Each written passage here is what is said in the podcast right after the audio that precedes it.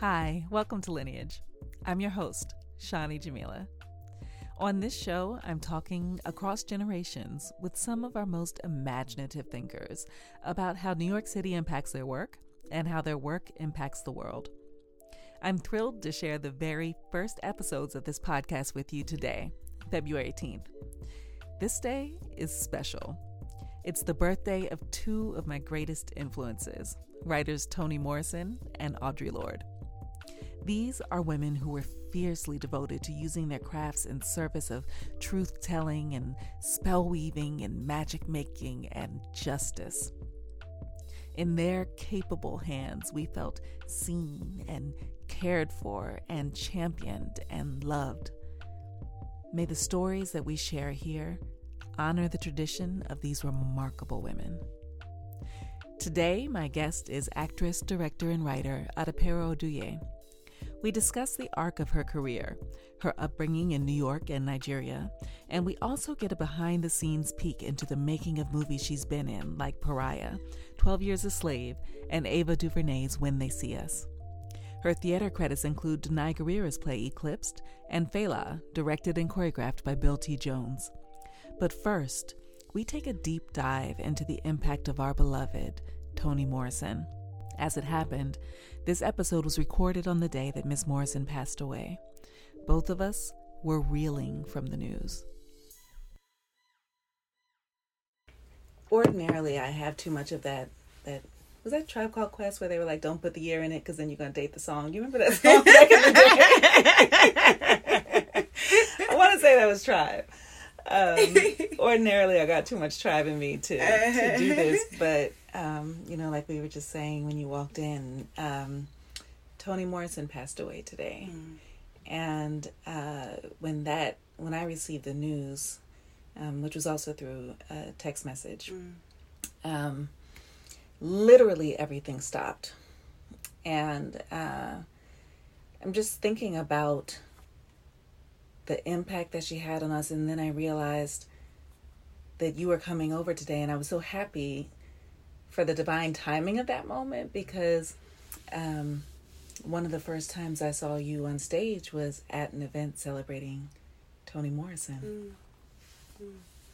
Yeah, I had a moment earlier where I just I had to say out loud, I just need a moment. And I wasn't talking to anyone in particular, but mm-hmm. I just I mm-hmm. just this just hit and it hit in a way that just is just reflective of how how much she's yeah, just influenced and meant um, so much to my life. And what was great about going on Instagram was like the timeline was flooded. Everybody was posting. Everybody. everybody. And it and it just it's like um sorry. Um I'm just thankful that she was even here and that she gave us all the stuff and and we got to live in the time of Toni. Like, how amazing is that? To be able to be here while she was here and be able to like bear witness to the things that she was responding to. Like, there will be no, um, there'll be no confusion about who this woman was and what she was about. Oh no, she was clear. Yeah, I mean, like, like clear, clear, clear. Like I'm watching videos on the subway on Instagram. I'm just like, when she said, um, Charlie, you're asking the wrong questions. did you did you see the video where she's the woman is this woman is saying to her, you know, well, basically like, will there come a time when when white people white people will be central to your to your stories? You don't have any idea how, how racist that question she is. said you don't have any idea how powerfully racist. Like mm-hmm. Mm-hmm. Again, like clarity and class just like cuts right through. It's like not just racist, but powerfully, powerfully racist. racist. Yes. You know? And I, I, yeah, and so that's that's that's that's who she was, and that's there for everyone to see and be you know inspired by and.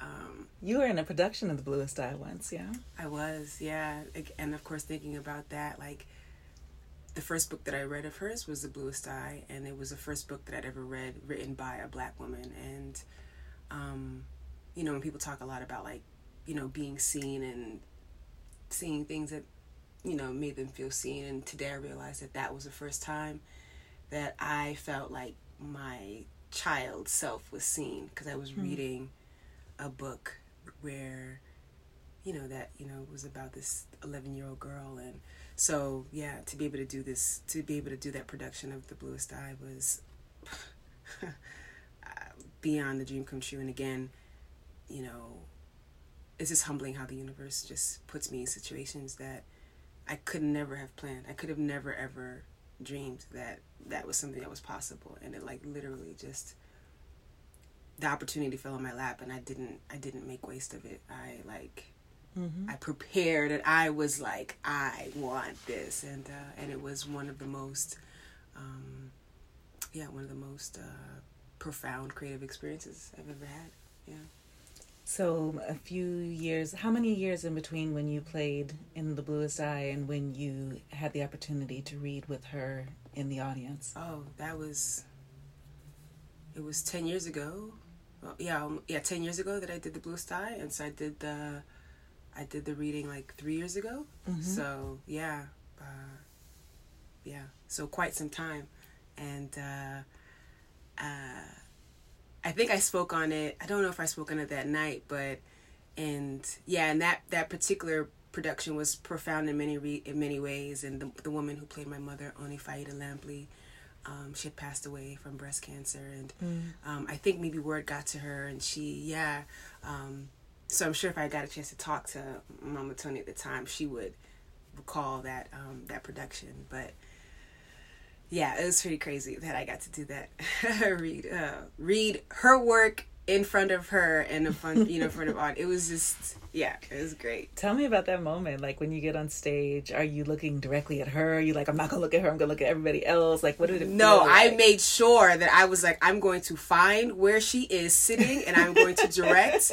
I had words that I wanted to direct directly at her. Like it was not gonna be. It wasn't like a general presentation of like, so we are here. I was like, no. I was like, Mama Toni. I was like, you have no idea. Like it was I was like I I'm going to take this opportunity to tell this woman how much she mm. means. Yeah. Um, and it was it was so surreal. It's crazy and crazy in all the best ways and surreal. And what was even crazier was that she read an excerpt. I don't know if you remember that night. She read an excerpt of, of the piece she was working she's working on. Yeah. So she was like, "Oh, can I read a piece that I'm working on?" And everyone was just like, "Yes." Yes, and the fact that she's like, work, she's like at where she is in life and mm-hmm. she's still writing. She would have been like 82, 83 at the time. Yeah. Right. Well, no, that was three no, years that ago. Was was 80, ago. 85 yeah. maybe. Yeah. Yeah. And she was saying, you know, I think at the time she was saying, uh, you know, I hope I get to finish it. And everyone mm-hmm. was like, yes, you will. Yes, you will. Mm-hmm. Um, I remember that moment. Yeah. And I just remember sitting there just like, that's what it's all about. Like I, I want to live a life where I never feel like oh I've done it all and it's mm-hmm. done, you know, but that it, it never is done until it's done done, you know. Mm-hmm. Um, particularly as a creative person, like that's it was uh it was very inspiring. Mm. So let's uh let's go back. I want to talk about your your young life. this is your life. uh, you grew up here in Brooklyn. I did, yeah, Sunset mm-hmm. Park, Brooklyn, yeah. Um, tell me what your favorite childhood memories are. Hmm, great question. I have a lot of siblings. I'm one of seven, and so there is no childhood memory or favorite childhood memory that can be without any combination of my siblings and I it's just summers just being at home and never feeling bored. And we would just come up with all kinds of games and we would do fashion shows and we would do weird things like like collect our like upcoming like new school supplies. And we just like let's just break them out and let's just like gawk over our new stuff. Like it was like weird stuff like you know like little weird stuff that kids do. And um yeah, it's just being with my siblings and you know playing Monopoly. Um, yeah, those are just those are like favorite. I mean, it's just a collection um, of of memories. Those are like the best. Because um, I had a lot of fun with my siblings. Yeah. Mm-hmm. I um, I think about all the changes I've seen in Brooklyn just in the eight years that I've been here. Mm. But with a lifetime of memories here, I can mm. only begin to imagine how does it feel living here now versus when you were coming up? Yeah, it's weird because sometimes I, I wonder are the changes that I see and feel are is it that I feel those things because I'm an adult, you know? Mm-hmm. Seeing the shift, like there are like legit neighborhoods that were just like neighborhoods, mom and pop shops, and now I go and it's like a strip of like fancy designer stores, and the people who live there don't live there, and it's all like, you know, the class is a different class of people that live there, and that's different. Like that's that's never been a thing, you know, mm. in that area of Brooklyn or the, in any area of Brooklyn, you know, per se. So that's something that I know, like, okay, no, that's this is something new that's happening, you know. Yeah, it's just angering because it's just all about you know money and um, which it which it goes hand in hand with race and who's worthy of care and thought and yeah, I don't know. I I I wish I could see what the city would be like in ten years um, like fast forward and just kind of get a glimpse, maybe to prepare myself. I don't know, but um, yeah. But I, I, as much as I am uh, Nigerian, I'm very much a New Yorker. and I love New York. It's like, and it's like a place where I'm like, I'm not giving up on my city. I'm not gonna leave here. I'm not, you know, people are just like, oh, New York, I can't do it anymore. I just gotta go, and it's like, no, like, right. like plant your flags, take your claim. What you know, and mm-hmm. I think mm-hmm. that's what's really important. Like you know, you know, you know, one day to like just like own a piece of New York. Like that definitely is a next uh, a next dream. Um, yeah, it's very important to me. Um, I'm not giving up in New York. I love it too much. Word. So you're also Nigerian, as you just mentioned. Did you go back and forth between Nigeria and New York when you were a kid, or? Yeah, so summer. So part of like childhood memories too was just like you know going to Nigeria for summers and like like literally like school ended and the next day we were on a plane like, and then we didn't come back until like the day before school started. Oh wow. Yeah, and so, and then like just yeah just, you know I remember the first time. Uh, I was born here, but my um, we're all dual citizens. And but the first time I went, the first time I ever laid eyes on um, on my country, I was in the plane, and I remember looking out the window and just seeing like the red earth and the green of the trees, mm. and I immediately was like, and I remember getting out of the plane and smelling like that particular like oh Nigerian air well Lagos Lagos air I guess and I was like, I'm home. Like I, I always knew Nigeria is my home. Like there wasn't that wasn't a thing. But immediately when I got off that plane, I just it was like, I'm home. Hmm. Like and then so then and then just the summers of just like playing around and exploring and just like eating Nigerian food every day. I mean, which we, we did in Brooklyn, but oh man, like the best, the best, the best. And then as I got older, you know, the times that I would go to Nigeria became far and, and, and few, but uh, uh, but definitely rectifying that now. Word. Happily, yes. So it was important to your parents that you had very like pronounced childhood memories. Of... Oh, very. I mean, my father was. It was the reason why we all are dual citizens and we all got our passports and he made sure that we went home. I mean, literally, it was like we grew up like just it's like oh we're like Nigerians born in America you know like our house was like little Nigeria like we ate the foods like picture day we all wore you know um traditional you know Nigerian clothes like there was no you know it was just like yeah like this is who we are like basically don't don't forget like this is there is no like oh we're here and you're like be gonna become lost like no like this is who we are and so very, very, very pointed, and he made sure. Um, and I'm so thankful, um, so thankful for that. Because I remember hearing about people who, whose parents hadn't been back to Nigeria in like thirty something years, and I just thought, that's so strange because that would never. My my I, my parents always went, always, always, always, and just to see, just to imagine that like they left the country and then like they never went back. Like I just thought, oh my god, like that's so weird, you know. But um, yeah, I'm so thankful for my parents for that. Um, tell me the story of your your name. Are you Igbo, Yoruba, Yoruba, yeah, Yoruba, Okay. yeah. Yeah. And so my name, well, the correct pronunciation is Adikbero, and it means uh, uh, crown brings peace. Um, Now I see your Instagram handle. Yes, Crown crown Piece. piece. Yes. Yes. yeah, and I go back and forth. peace. Yeah, crown brings peace. Yeah, Mm. yeah. So That's such an interesting thing because I feel like when I think about royalty and monarchies, I often think about the war for them, Mm. right? Like how people associate that with power, and then they sh- they'll they'll do whatever it takes for Mm. that power. So turning that on its head, Mm. crown brings peace. Mm. What a beautiful. Yeah, thanks. Yeah, Concept. I, I thank my parents. You know, usually, you, know, when specifically in my family, like I, I'd ask my mom about like why they named us, you know, and so like depending what was going on at the time, you know, and what the kid kind of, what the child kind of brings, that determines, or what was going on at the time, kind of determines what you know what they what they decided to name, or my dad actually. I think I, my dad picked all the names. I think. Really, Uh, for all of the kids? I think so. Yeah, if I if I had to bet a whole lot of money on it, yeah. Um, and uh, yeah, and I like to think of it. I mean, that's a good point that you bring.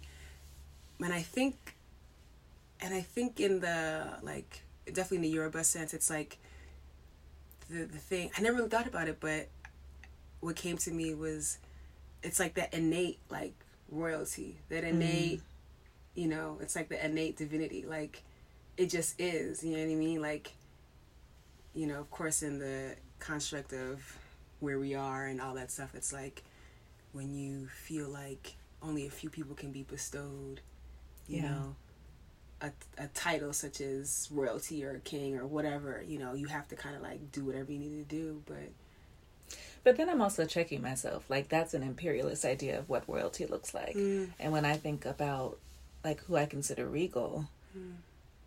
I think about Toni Morrison, mm-hmm. you know, Mhm. uh, or Phylicia Rashad, who I just Mhm. mentioned earlier, or you know, Sonia Sanchez, or Mm. like these women, a Nancy Wilson. Mm. You know, these women who kind of walk through the world with this sense of real Mm. self possession. Uh, Carmen de Lavallade. Mm-hmm. um, you know, these elders who, and there's a particular kind of elder, black woman in New York, Susan Taylor, Mm-hmm. uh, Adelaide Sanford, you know, these women who, I, I call them like New York women, you know, and I aspire to it. They just sweep into a space and it's not arrogant, it's just Effortless. clear. Mm-hmm. Yes. Clear. Yeah. Yes. Clear. And when it's clear, when you're clear, hmm it just is. There is no, you don't have to convince or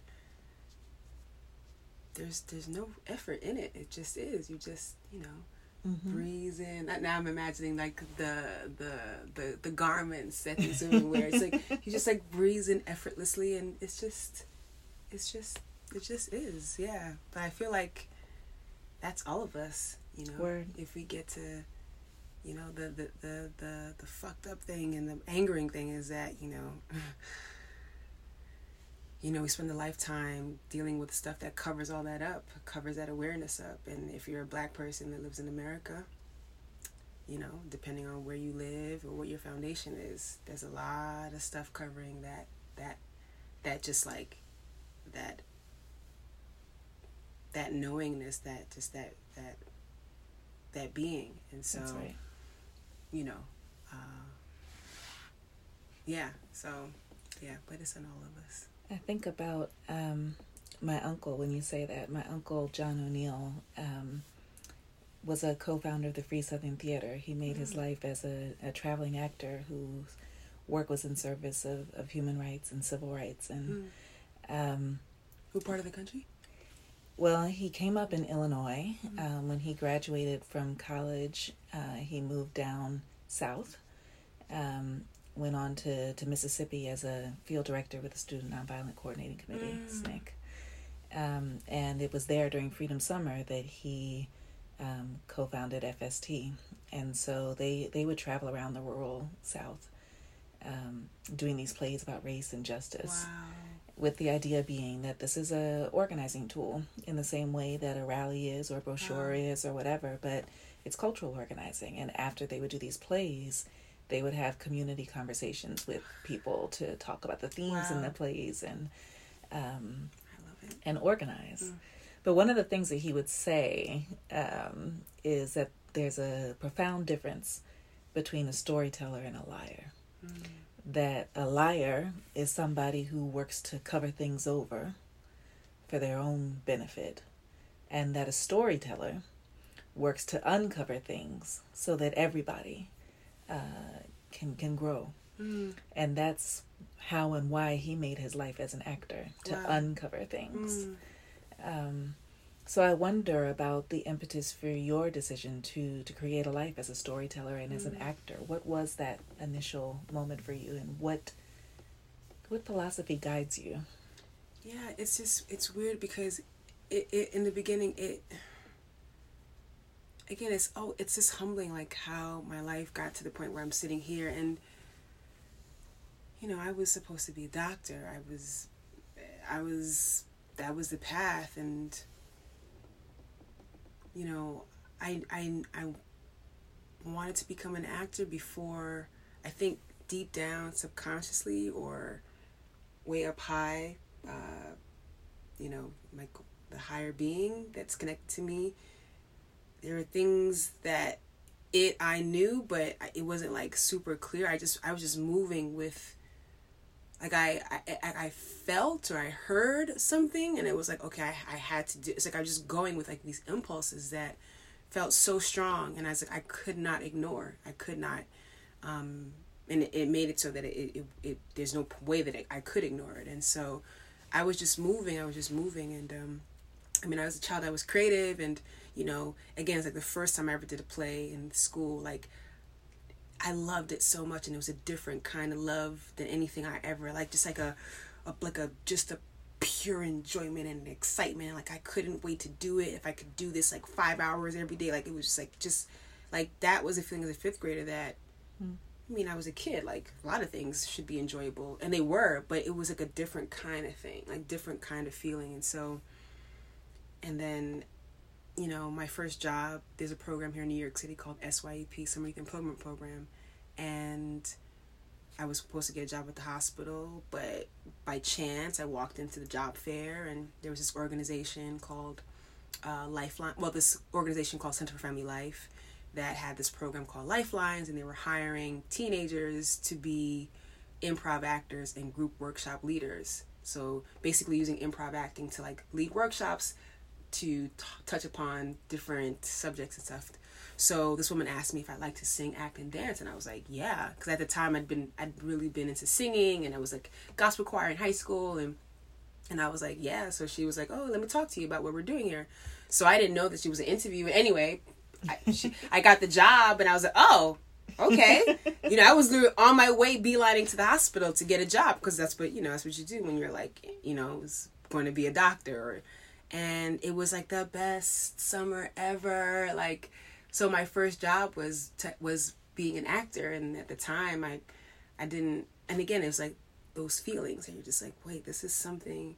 I remember coming home super tired, and I like plopped down on the couch, and my dad was like, "Oh, how was your first day?" And I was like, "It was awesome. It was amazing." like, you know, and um, you know, and then I I went to college, pre med, blah blah blah, all that stuff, and then my dad passed away suddenly, and Oh, and no, it's okay, and it happened so suddenly and so fast, and it just hit me that life was too short to do something you don't want to do, Hmm. and I just thought about my dad and everything that he, you know, was like working, like living for the future, like living, and I was like, life is too short, you know, and it was my first time dealing with um, like a like a loss like that, and and um, How old are you? I was 19 at the time, yeah. And and I knew that I was not going to go to med school. And I knew that I, I was doing it for him and that was just that there was no way. And I like long story short, I I took an acting class Um, and the first day of class, we went around, introduced ourselves, and I just blurted out, I'm going to be an actor. Not even knowing, not knowing anything about what it meant or did I want to do Broadway? Did I want, I, I didn't, I just, I just, it just came out like, I'm to be an actor. And so it's like weird things like that, like where mm-hmm. I just was like led, you know, and, and, you know, there was that voice when I sat down one day, like thinking, okay, man, like, my father died. I know I'm not going to med school. What is it that I want to do? And it literally felt like a voice that literally just said acting, and I was like, what? Like this is what? And and I just went with it. How powerful is Crazy. I went with it, and um, I, I graduated, finishing pre med, and I I just you at Cornell, yeah. Yeah, I went to Cornell, and I finished, and then I heard someone tell me that oh, backstage is where you get all the auditions, and and I just started from there. Like literally just started from there. And it was and so and it was like a from that point on it was unfolding into okay, well what kind of work do you want to do? What kind of so my life since then was just like an unfolding of like discovering what kind of work. Like me kind of like meeting up to that. I think again like a larger part of me knew um but consciously I had to get to that point, if that makes sense. And so, um, yeah, and I thought I would go to, you know, I thought I would get an MFA because I thought that was the next logical step. But then I just, yeah, again, like, I was like, no, School of Hard Knocks. Like, I want to just get in. I just want to do it. I just, I was just tired of like being in like competitive academic environment and pre med really just like burnt me out. And I was like, I just can't. I don't want to be in a competitive thing, and I don't. I don't want to be it's gonna sound weird, but I don't want to be like trained. I don't want to be. I just want to be free to like figure it out on my own and like take things from different places. I mean, it wasn't easy, and I definitely was like, man, I should have just gone and you know. But in hindsight, the actor that I am now, I really appreciate, and I don't know if I would be the actor that I am now had I, especially when I was younger, like when you're just when adults are telling you like this is how you should be and how you should talk and you know especially at the time like you know there was definitely like a few ways of being an actor and I definitely for many reasons were was not you know and I you know I feel like they would just try to you know I just have to kind of conform to a lot of things and so um, yeah, it's interesting I feel that same way about my path as a visual artist I wonder had I gone the traditional route of BFA, MFA, you know, residencies, etc., as a teen and 20 something, would I have been trained away from the work that I've grown to do? I suspect I would have. I think so. I know. I think I would have. Mm-hmm. I think I mm-hmm. would have. And then it would have, how much time it would have taken for me to get back or find. I mean, there still was that because, you know, when you're young, you're just learning about yourself and you're going to yourself as an adult and what does it mean to be, you know, but um, and I say that like with all the respect for for school and for training, but I feel like there's something different that occurs when you're working in an interior level to excavate your own voice, you know. And you're doing that in an informed way, mm. right? Like I know that you've trained mm. with a number of, of acting coaches mm. who are who are very respected, and I'm sure, and I'd love for you to talk about, you know, who you were looking to to inform you as you were mm in this process of development. But um, school doesn't necessarily take it away, but there is an imposition of a particular kind of aesthetic. Completely. Um, that, you know, just has to be reckoned with one way or the other. Yeah, yeah. Yeah. And you, you know, you can take from it, some people take to it and it, and it's helpful and it, like, mm-hmm. um, or you can take some of it and you or leave some of it. But yeah, I think there was just an instinctive thing. Like I just, I didn't, I I just didn't want to go down that route. It would have been the easier route. Maybe I don't know. Um, uh, so yeah. what did it look like for you when you left Ithaca and came directly back to New York? Is yeah, that what happened? Yeah, came back came back to Brooklyn, and so yeah, I started going on auditions, and I would just show up without like any of the proper materials. Like I would just show show up. I didn't have a headshot. I didn't have a resume. Like I just right, I, we here. Yeah, like I'm literally just like, oh, okay. Like my first audition I think was like was for like an open call for like rent at the Apollo, and so I just showed up and waited on this long ass line. But uh-huh. it was uh-huh. great because I got to meet a whole bunch of other actors and you know, uh, and seeing people with their headshots, I was like, oh, okay, I guess I need like I had no sheet music. I just showed up with myself and like I was like, I'm gonna sing acapella. Like it was just the craziest thing ever. And um and then, you know, and then I thought, okay, well maybe I'll just take some classes, like take like a continuing ed class at like NYU and I did that and and study with this man named Lee Michael Cohn and then like that led to me taking classes at like Atlantic Theater Company and then it's just like a like and then I would meet another actor and then you know oh and I started studying at HB Studios because you know the classes were very uh, affordable and then it's like oh Austin Pendleton is a teacher you should study with and you have to audition and um, so I started taking. You had to audition class. to get into the class. Yeah, you had to audition oh, to wow. get into this class, and I liked that because I was like, oh, okay, like they're not playing around, like you know. Mm-hmm um, because I you, and then what's great about HB is that you can audit classes. So I would audit one class, and I was like, you know, there was like one class that I went to. I was like, this is not for me. Like, and just instinctively, I was like, no, this is not for me. And so, um, taking M. Austin's class was great because the level of actors were like was just like no joke and I learned a lot from being around that and like it just stepped my game up and it was like a scene study class and he's such a like well of knowledge about theater and acting. So it was just he would just talk and I just would write notes and it was it was so immersive to me in a in a way that maybe an MFA would have been, but it was definitely like just constructed my own construction and uh and then I found my way to uh, Susan Batson at Black Nexus. Um and uh yeah, and that was wonderful and amazing and cracked me wide open, cracked me wide open. What was it about that that had that effect on you? Oh, man, like all the walls that I had up, like, you know, I remember going into class one day and I was like, I don't cry in front of people. I mean, how, like, you know, it's like, and the actor that I, you know, that I want to be or wanted to be or, you know, aspired to be is like that.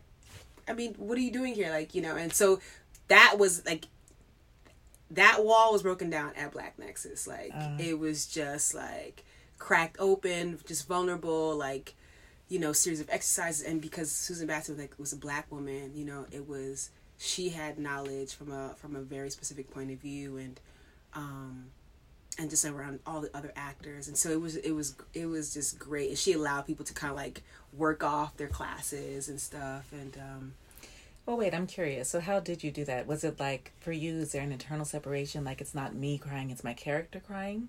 Or is there an integration? Like, how, how do you. At the time or now? Both.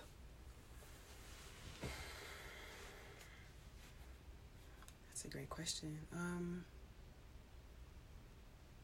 well, I, I, definitely don't. I'm definitely not thinking. I'm not the person now who's like I don't cry in front of people. Like it's the opposite. Like I'll, you know, um, if I'm feeling things, I don't, I don't, I let them flow. Um, and so I don't know. I guess now it's just bringing as much as myself. I have to be as open as possible to, to the characters and to the work.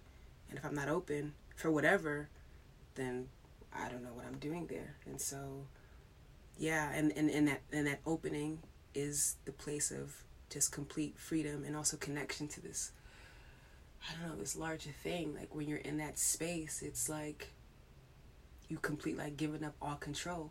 And it's freeing when you just trust mm-hmm. in the work that you do, but just also trust in that, I don't know, that energy of the stories that you're telling, because these are about real people, even if it's not based on anyone's real life, but people have lived these lives and experiences, and these are real feelings. And so bringing myself as much as I can to that it's it's it really is a requirement and i don't know how anyone can do it otherwise. And i mean that's how i choose to do it or that's how the only way i know how to do it um if that makes sense. Yeah. Yeah. Absolutely. So tell me about how pariah happened hmm. again another like and just for the listeners that's the 2011 movie directed by Dee Rees um, where you played the the starring role. Yeah, Alike Freeman. Um, oh man, Pariah is like life changing. The gift that keeps giving, just because it it changed my whole entire life in so many ways. Um, uh, Pariah was initially a was Dee's graduate thesis film. Um, and it was the summer I was working my summer job at Summer Stage, Central Park Summer Stage, as a concessions person. And amazing. Yeah, and usually the summertime is like that's like my money time, and so that's where like auditions kind of take a back seat because I'm just like I gotta make money. I can't be focused on whatever, and so. But I got an email one day. Well, you always get emails at the time, like with auditions and stuff, and I just don't. Sometimes I don't look at them because I'm just like I, am you know busy working. But I signed up for listservs and things? Or? Yeah, yeah, all those things. Yeah, and um, and I got an email one day and I looked through it and this it was like a posting for um for Pariah, and I just something about it just jumped out at me and I just thought I really want to be a part of this. Like it just seems amazing. I just knew I had to be a part of it, and I remember looking down the list of people, and at the bottom it was they were looking for like auxiliary high school students. And i thought okay maybe i could just be you know like be one of the high school students. Like literally i submitted myself to be an extra um never thinking anything wow. beyond that. Like i just wanted to and then i remember i was at work. I got a call. I sent my headshot in and i got a call like really fast and asking me to come in to audition for the lead and i remember just being like yeah, I'll come in, sure. Like just being so excited, like what, like, and then I remember getting the material for the, and I just the sides, you know, I just remember thinking, I just knew, I just knew who this person was. Like I, I knew who this person was, and uh, and I remember I went in. I brought my brother's little my little brother's clothes. I begged him. I was like, please. He helped me put the outfit together, and uh, I went in and I just and I remember just thinking I'm just gonna go in and I'm just gonna like do my best and leave it there. I'm just gonna go in and enjoy myself and just whatever it is, it is. If I do that, then I've you know.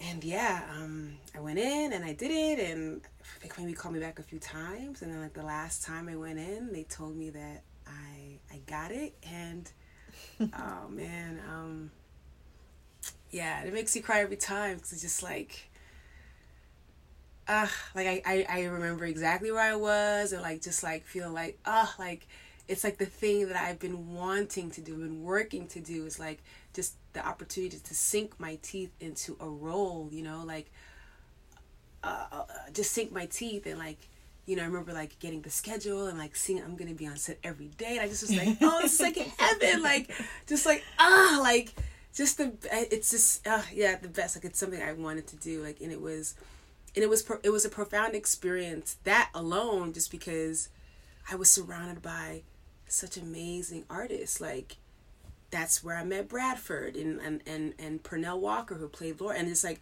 and D and it was just, I was like like all these like amazing artists who you know who just happened to be black and and it was just like to be steeped in that and um, and then to be like tired, but then knowing I, the next day I get to go back to it was heaven, heaven, heaven on so many levels. And um, so Dee's intention was always to make a feature, and uh, and her intention was always to have me be to come back to play the role. But I was uh, versed enough to know that you know things change. You know whatever I.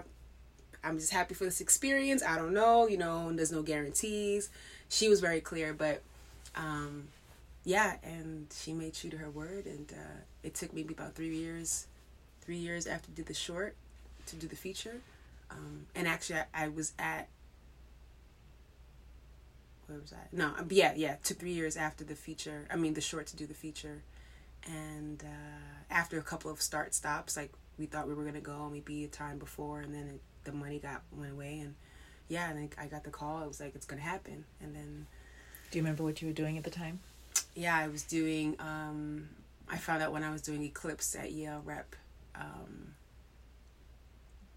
That's the Danai. Danai Gurira's play. Yeah. Yeah, I saw that. That was incredible. Yeah, um, it's a pretty powerful piece, and that's so. That's what I was doing when I found out that I literally, after I would finish that play, I think I was gonna have two weeks to prep to do the feature, and yeah, all kinds of feelings and just like oh, I don't know if I can do this. I did it before, but I all kinds, all the feelings happened, but. Mm. Yeah, life changing. Again, another life changing experience where I got to be on set every single day and tired, but just tired from doing the thing that I love and just to be able to just like completely put my whole self and everything that I maybe experience and could relate to Alike's character in my own way that I'm able to combine it with this story and uh, it just again just yeah life changing. Wow. Um, I was trying to find when I was prepping for the show. I was trying to find the speech where Meryl Streep gave you the shout out at the 2011 Golden Globes, but I can't find it. Okay. On YouTube, so tell uh, me about it. Take me there. Sorry. Sorry. That's appropriate. Meryl Streep shouted me out, I feel like I would give you that too. Oh man. So again, like my life just like what? Like a series of just like how did I even get here?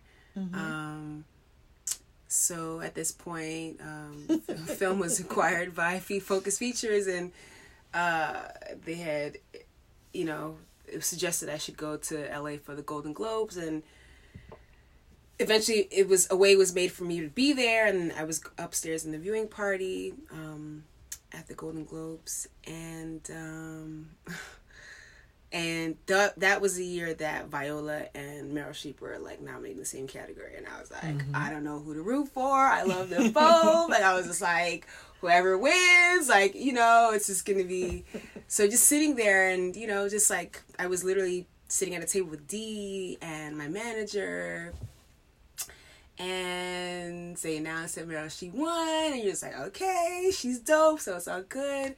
And then yeah, she gets up there and she's just talking, and then she says my name, and literally every it's like the sound went out, and then I felt like mm. I was in a mm. Spike Lee film where I like I like like levitated above the space and like I can see it. Yeah, like the, it just went black. And it's like spotlight, and I just like like rose up above everyone, and I and I just remember p- hearing people like shouting and like oh my god like and looking at me and my phone started to blow up and and I just was like and I think the first thing I said was like I think the first thing I said was like wait does that mean that she saw the film?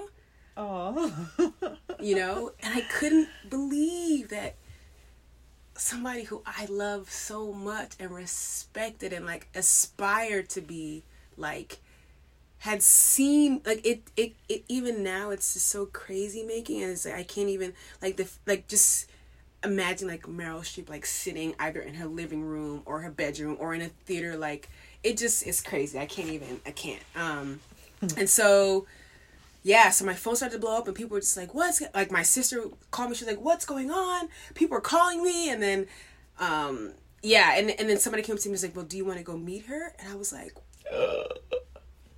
what? And I, I and at that point I just was like that spirit was spirit was just like moving me because I don't remember how I got left that party and like ended up downstairs where we're looking for her and then and then I see her and then I, I I felt like I was gonna cry and I was like don't cry. Just keep it together. You wear your makeup. Don't mess your face up. And And Sometimes you need a reminder. I know, okay, girl. I was like, I was like, like I literally wanted to like burst out into the ugliest cry. Like I was like, this is too much. Like, yeah. you know, I'm not a person who easily gets like, uh, like shocked or like that's not like a yeah, like just yeah. like or just like you know, I don't know, maybe growing up in New York or whatever. It's like things happen. It's like okay, whatever.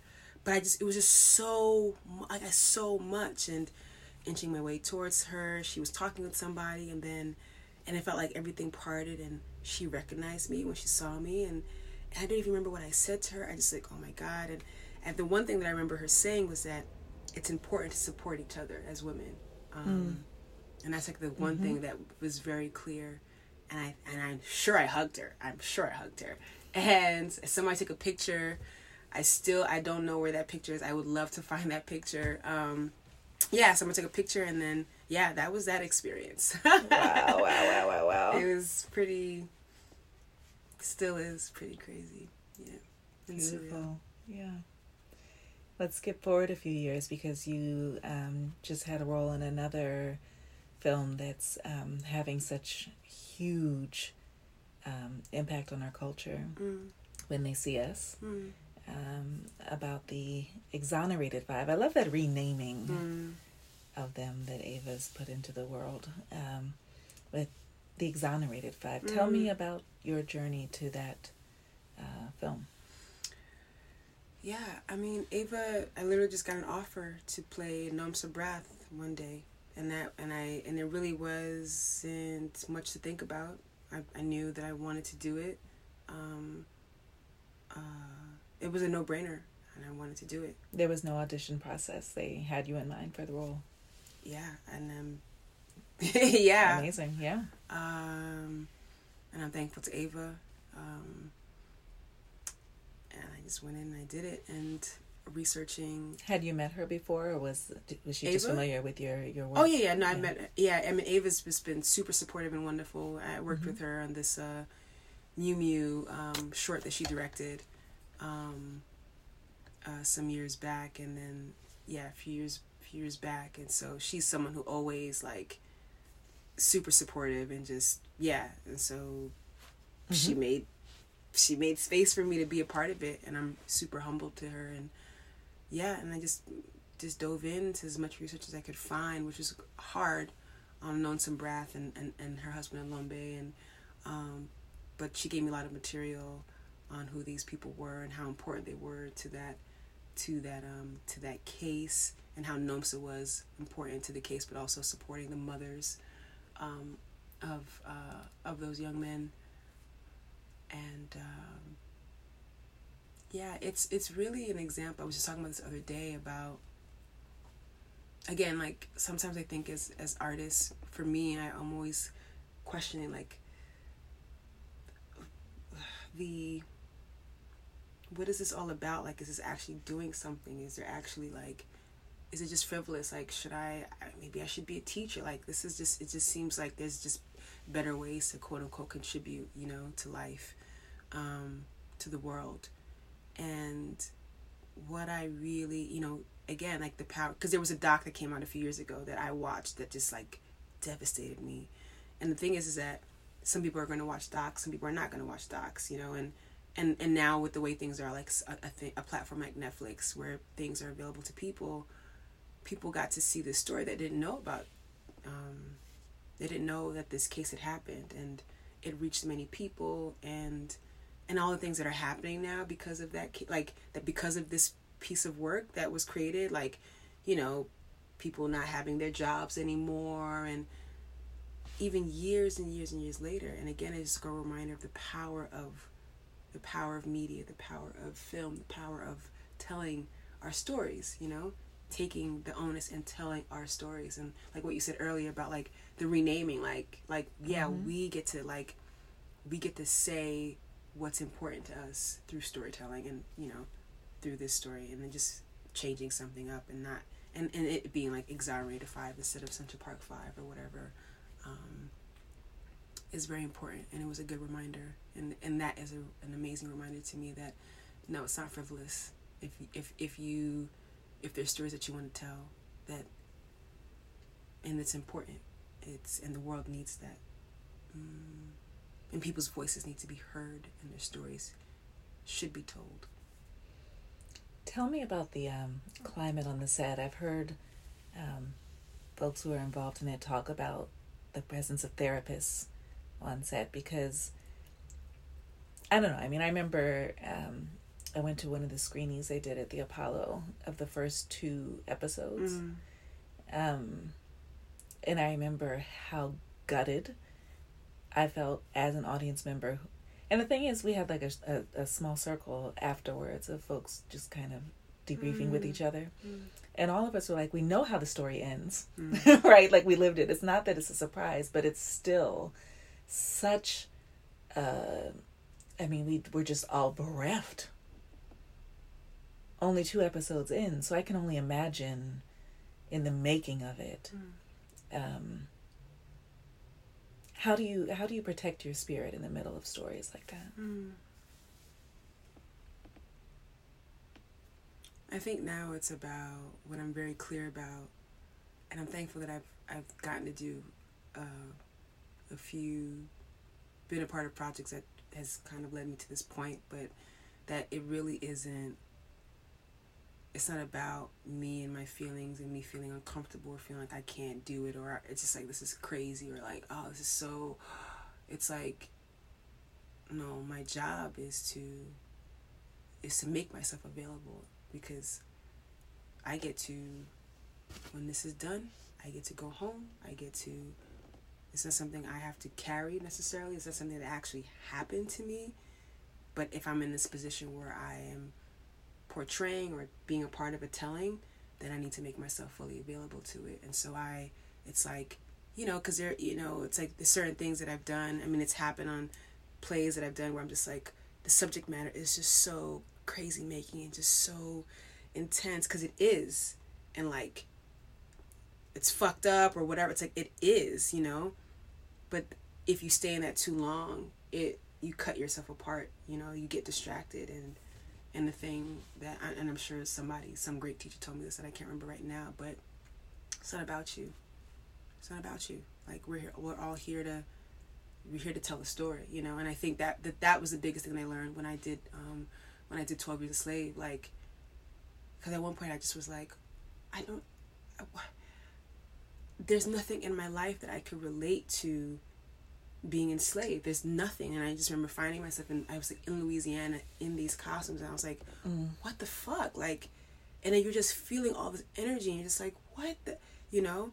And it's at that point that it's just like, I remember just thinking to myself, just let go and breathe and trust and all the narratives that you read and everything that you all the preparation that you did like at this point we don't need you to have any tension.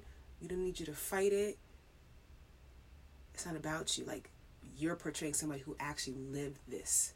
So get out of the way breathe and let come what will come. And so that just you know transferred into um, you know, when they see us. You know, and for me, like, you know, I was worried about like, you know, the people who are playing the mothers and like because, you know, I felt like I just was coming in and but there were people, actors who were there who were just like I mean and the actors were playing, you know, the the young the boys and then the men. I mean, mm-hmm. so I just I was just like I for me I just felt like I'm just humbled to just be here and like, you know, just be here because I know every so there are a lot of other people who had to really like do some like sustained just um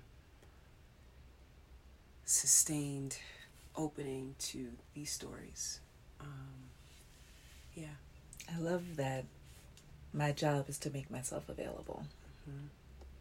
and I've also noticed that you return to this idea of, of being led and, and intuition mm as you've talked about, mm. you know, the, the arc of your career so mm. far. Mm. It's a big thing. That, that that that that gut thing has been has been pretty poignant and profound in many on many ways. Like what kind of work that I want to do, like listening to that thing of like I I'm not interested in that, but I'm interested in that or making myself available and like it, it's all, you know, part and parcel. Um, just to just to do I don't know, to just do the most honest work that one can do or that I can do. Um, it definitely is like that. I definitely have to tap into like that, that gut spiritual, just be led and let go because just certain things you just that you can't control and should not be controlled. Um, you know, because I've seen work where it felt like it was held or controlled, and it just there was like walls, and that's not what I. That's not something I want to do that's like the the perfect segue to talk about Janina Simone mm. to be free, because it makes me think about that um, that clip that circulated so widely of um, her talking about what it meant for her to to be free mm. of fear. Mm. Um, no fear, yeah. No fear. Mm-hmm. Yeah. Mm-hmm. Yeah, I mean, yeah, you know, I think for me, it's like it's just like no fear or like not letting fear paralyze you, you know, to move in spite of fear. That's the thing that I've kind of I've kind of come to. And when I got to a point where I I had to, like again, there was I couldn't run away from I'd always wanted to do something regarding Nina Simone and and it got to a point where I, I couldn't run away. I couldn't I couldn't not do it anymore. Like it was like screaming at me at this point and my spirit or the spirit or whatever. Mm-hmm. And um, yeah, when I saw that clip, I, I thought the thing that was so I was just trying to figure out what okay what's the what what is it that I okay I want to do something what is the thing, and when I saw that clip again, I was uh, I was struck by the fact that there's this woman who who was out there, was performing, who was big and bold and was giving of so much that was so real and deep and that the only the few times in her life that she's felt free that first of all that she's only felt free a few times in her life and that those times were on stage mm. and i just thought what would it be like to just to just explore a moment of freedom for her on stage that is in connection with a room full of black people. So that's like a an exchange. It's not. It's like the reason reason why she's able to have this moment of freedom is because she's in a room of already freely expressed black people. You know, so it's like she's taking in that energy, and then that energy is what's allowing her to like. It's like a yeah, um, and it's like music and dancing and people and yeah and what what is that what is that kind of like that mix um, because it's like it's it's it's not an isolating thing you know? We're not we're here alone but we're not here alone you know? And uh, yeah. And and then I was inspired by a Maya Angelou uh, interview that she did about Nina Simone like a Redbook interview. And I'm gonna butcher the quote but the quote was like she took in the she took in the light of the audience and like threw it back out in like pulsating rays. And then that was and I'm, and I'm butchering it but it's um but yeah so it's like that she takes it in and then she like transmutes it and puts it out she's able to express it in her own way yeah and for me that was yeah and that's and then to be free came from that and you circled back to um, work with Bradford. Yes, yes, yes, yes. Yeah, he was the only person. Like I was like, Brad is the only person who could could take what I feel and see and really make it into something. Yeah. That's one of the things that I've enjoyed talking to to people about on this podcast. Um, is the kinds of communities that we're building with each other, mm. the way that making home in New York has has facilitated that. Mm um, what does it mean to you to be an artist living and working in New York? How is the city impacting your practice?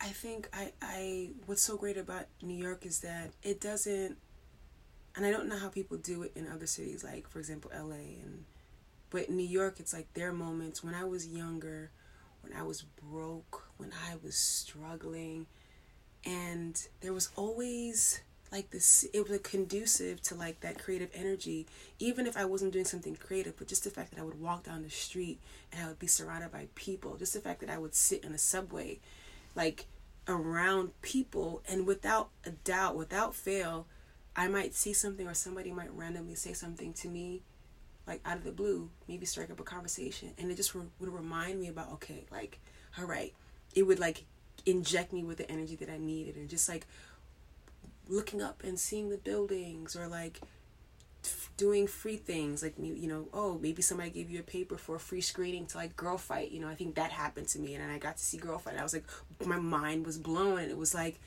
new york it's that thing and like it doesn't take much to like get people together and like okay let's put together a variety show you know what i mean like because it's a big city but it's also like kind of like compact in many ways and you know, there's that, just that, that, that, that hustle, that like taking the train, like that rush hour hustle. It's like, it's conducive to like, it's like, get things done. Like, what do you want to do? Like, just do it. And, and if you feel like you don't have the energy to do it, at some point somewhere you will be surrounded by something that gives you that energy, that, that inspiration to like, okay, to get back in it. You might fall down, but you're like, all right, I'm gonna get back up, and you know, just or just like going to the library and like there's like a performing arts library where it's like a plethora. It's like if I didn't have money or whatever, I would go there and I would just sit and I would read books. I would read monologues. I would, you know, and and that for me is what New York is. It's like the opportunities to do that, you know, and um,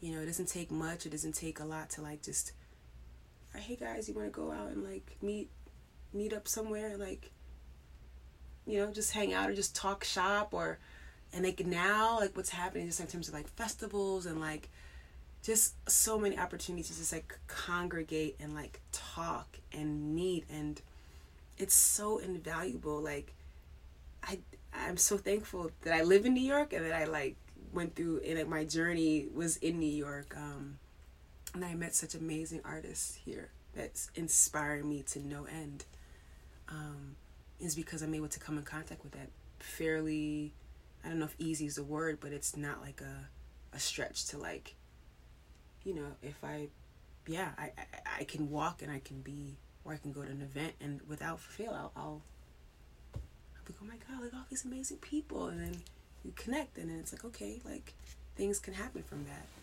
So, yeah, when I say I love New York, I really, really, really do. Yeah. Thank you, sis. Thank you so much. This is really me. good. Thank you. I'm so. Thanks so much for listening. If you enjoyed what you heard, please subscribe wherever you get your podcasts and rate and review us on iTunes. It helps others discover this show. You can also follow us on the socials at Lineage Podcast and visit lineagepodcast.com for information about live events, to see portraits I've made of our guests, and to become a patron of this broadcast. For more from me, head on over to shanijamila.com. The inaugural season of Lineage is brought to you by the generosity of our campaign supporters, with special thanks to our Founders Circle. Amika Carter, Vera Grant, Lawanda Hodges, Ayana Miner, Wendell and Helen O'Neill, Romani Rogers, Jemmy and Lee Sutton, Chantal Vera, Stacy Burton White, and the BK fam. Graphic design by Tony Moore Images. Original music composed by Cody Got Beats.